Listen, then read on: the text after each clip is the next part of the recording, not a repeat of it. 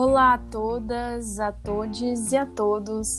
Sejam muito bem-vindos ao nosso podcast de fonoaudiologia, o VoiceCast, onde contaremos com a presença das fonoaudiólogas em formação Andresa Marques, Vitória Ramires, Stephanie Coelho e Giovana Couto.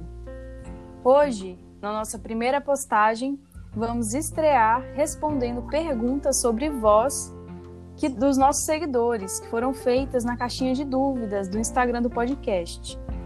Se você também tiver dúvidas sobre alguma temática da fonoaudiologia, estaremos semanalmente colocando essas caixinhas direcionadas a alguma área, que serão respondidas por aqui nas nossas conversas. Para quem não sabe, a fonoaudiologia é a ciência da área da saúde que atua na promoção, prevenção, avaliação e diagnóstico, orientação, terapia e aperfeiçoamento dos aspectos fonoaudiológicos, contando com 12 grandes áreas, que são a audiologia, linguagem, motricidade orofacial, saúde coletiva, voz, disfagia, fonoaudiologia educacional, gerontologia, fonoaudiologia neurofuncional, fonoaudiologia do trabalho, neuropsicologia e fluência. Sabendo disso, hoje nós vamos falar mais especificamente sobre a voz, que é uma ferramenta muito importante para a comunicação. Bom, falando um pouco sobre a voz, ela se trata de um som que é resultado de uma ação fisiológica da musculatura laríngea durante a inspiração.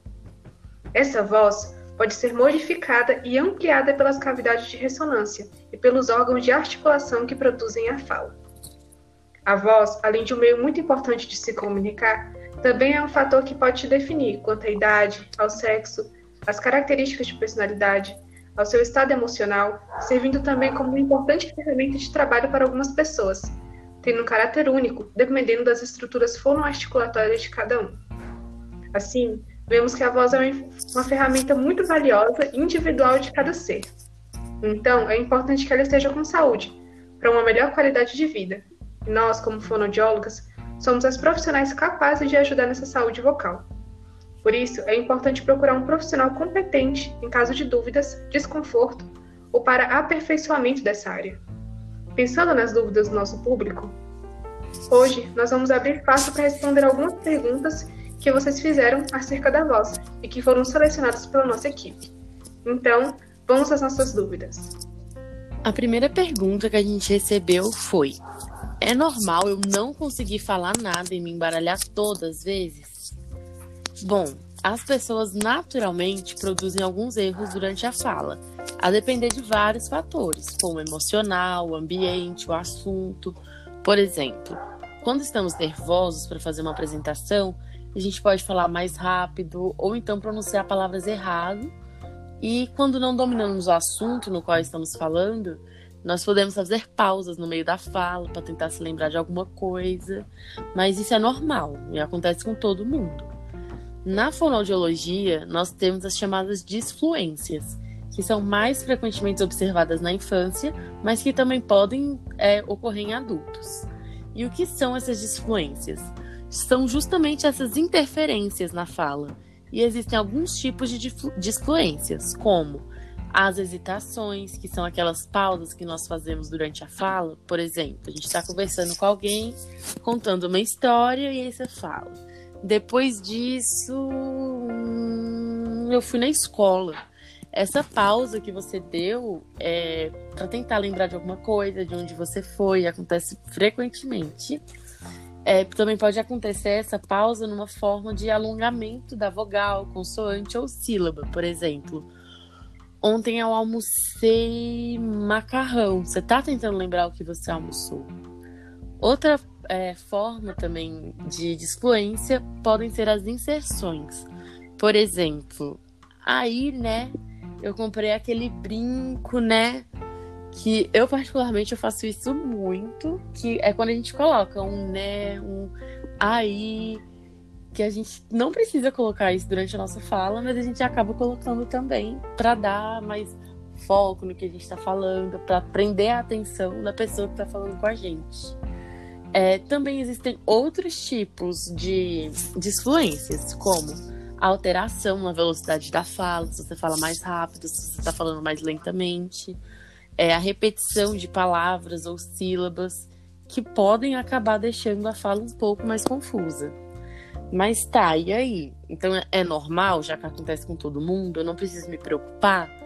Na verdade, é necessário observar se essas interrupções realmente estão atrapalhando sua fala no dia a dia ou se elas são normais. Se você está incomodado, é legal você consultar uma fono para confirmar a necessidade de tratamento. E aí a própria fono vai decidir qual conduta será tomada que vai depender do tipo da sua disfluência e até mesmo da frequência, de quantas vezes essas disfluências acontecem. Outra pergunta que nós recebemos foi o que fazer para melhorar a condição das pregas vocais. Cuidados com a voz em geral.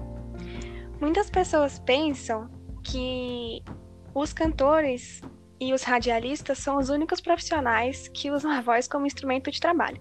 Mas isso não é verdade. Os instrutores de academia, de ginástica, vendedores, atendentes de telemarketing, recepcionistas, atores, professores e vários outros é, também são profissionais da voz. E eles estão em maior risco de desenvolver distúrbios, seja por fatores internos ou externos, como por exemplo ruído ambiental, tabagismo, a poluição, ar-condicionado, abusos vocais, incoordenação pneumofônica, perda auditiva e dentre outros fatores. Então, as recomendações de higiene vocal podem fazer uma grande diferença. Nós vamos falar algumas recomendações importantes, mas existem várias, e inclusive um manual de higiene vocal. Primeiramente, beba água regularmente em pequenos goles, principalmente quando estiver fazendo uso profissional da voz. A água hidrata o organismo e favorece uma emissão vocal sem tensão.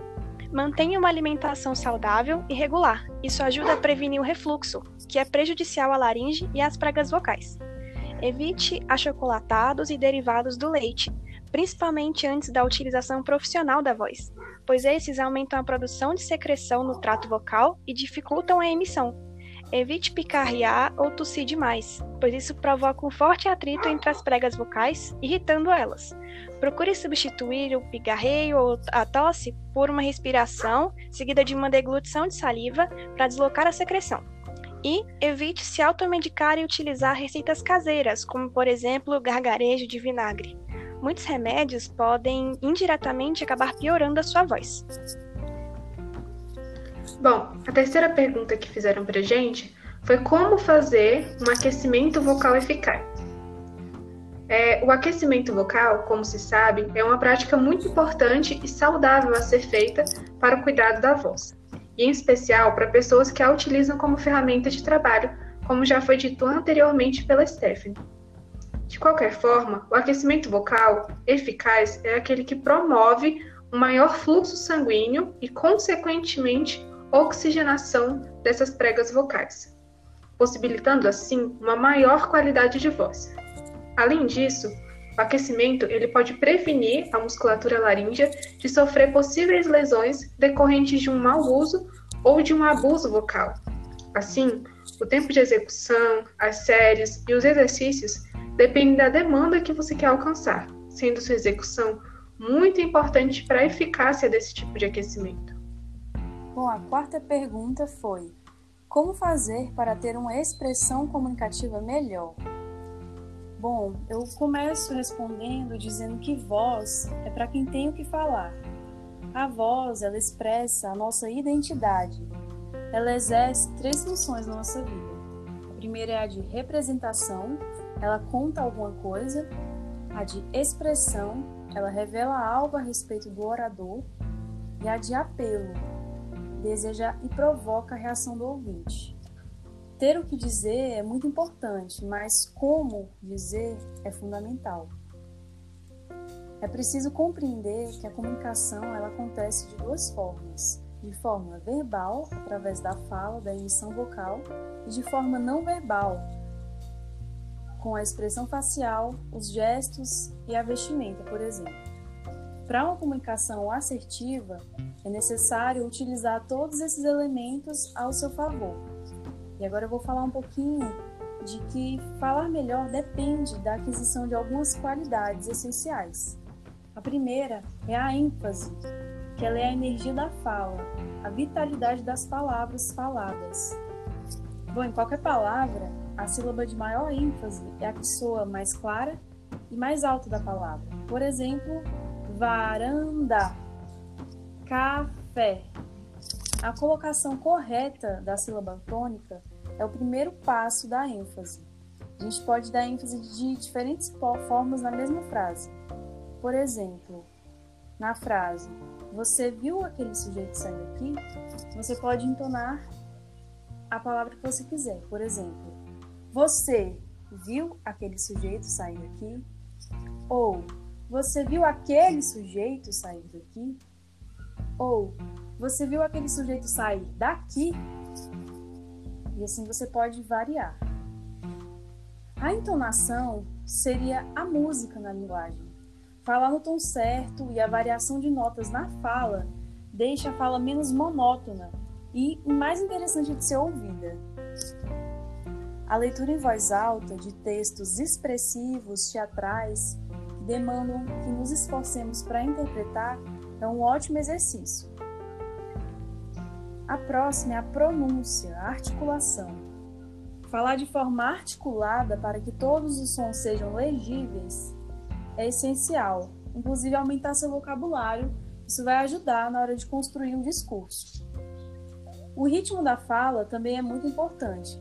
Existem alguns motivos, geralmente a gente está quando está nervoso numa apresentação, começa a falar de forma acelerada, né?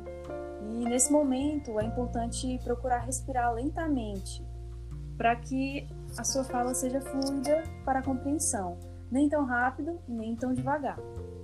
Agora, o que eu acredito que é o mais importante tudo isso que eu falei é a confiança, porque o quão seguro você está reflete de forma clara na comunicação. Procure acreditar em você. Falar bem é falar confiante. A voz, ela expressa as nossas emoções. Usar as técnicas ao seu favor vai facilitar a mensagem chegar ao ouvinte. É preciso também saber qual a intensidade do seu uso vocal. Você faz o uso no dia a dia para falar com sua família, com seus parentes, amigos, ou você é um profissional da voz? Porque se você for um profissional da voz, por exemplo, um jornalista, professor, vendedores, cantores, atores, é interessante você fazer um acompanhamento com um profissional fonoaudiólogo para que aconteça um condicionamento da sua musculatura vocal e o aprimoramento da performance comunicativa. Porque aí, juntando essas duas técnicas, você vai ampliar a sua transmissão mais clara das informações. Em todos os casos, se houver alguma queixa quanto à voz, é importante procurar um otorrinolaringologista e um fonoaudiólogo. Voz é sobre se colocar no mundo, ser autêntico e se expressar. Bom, chegamos ao fim do episódio do Vicecast de hoje. Nós gostaríamos de agradecer ao público que reservou seu tempo para nos ouvir e ficou conosco durante todo o programa. Muito obrigada. Todas as referências que foram utilizadas no episódio de hoje estarão na publicação do Instagram referente ao podcast de hoje. No próximo episódio, nós vamos falar sobre roquidão em crianças e vamos ter a presença de profissionais renomadas na área. Vai ser imperdível. Vocês podem nos encontrar em todas as plataformas digitais a partir do nosso site fono.voicecast.com. Assine o podcast para ficar por dentro de todos os nossos conteúdos na íntegra. Tchau!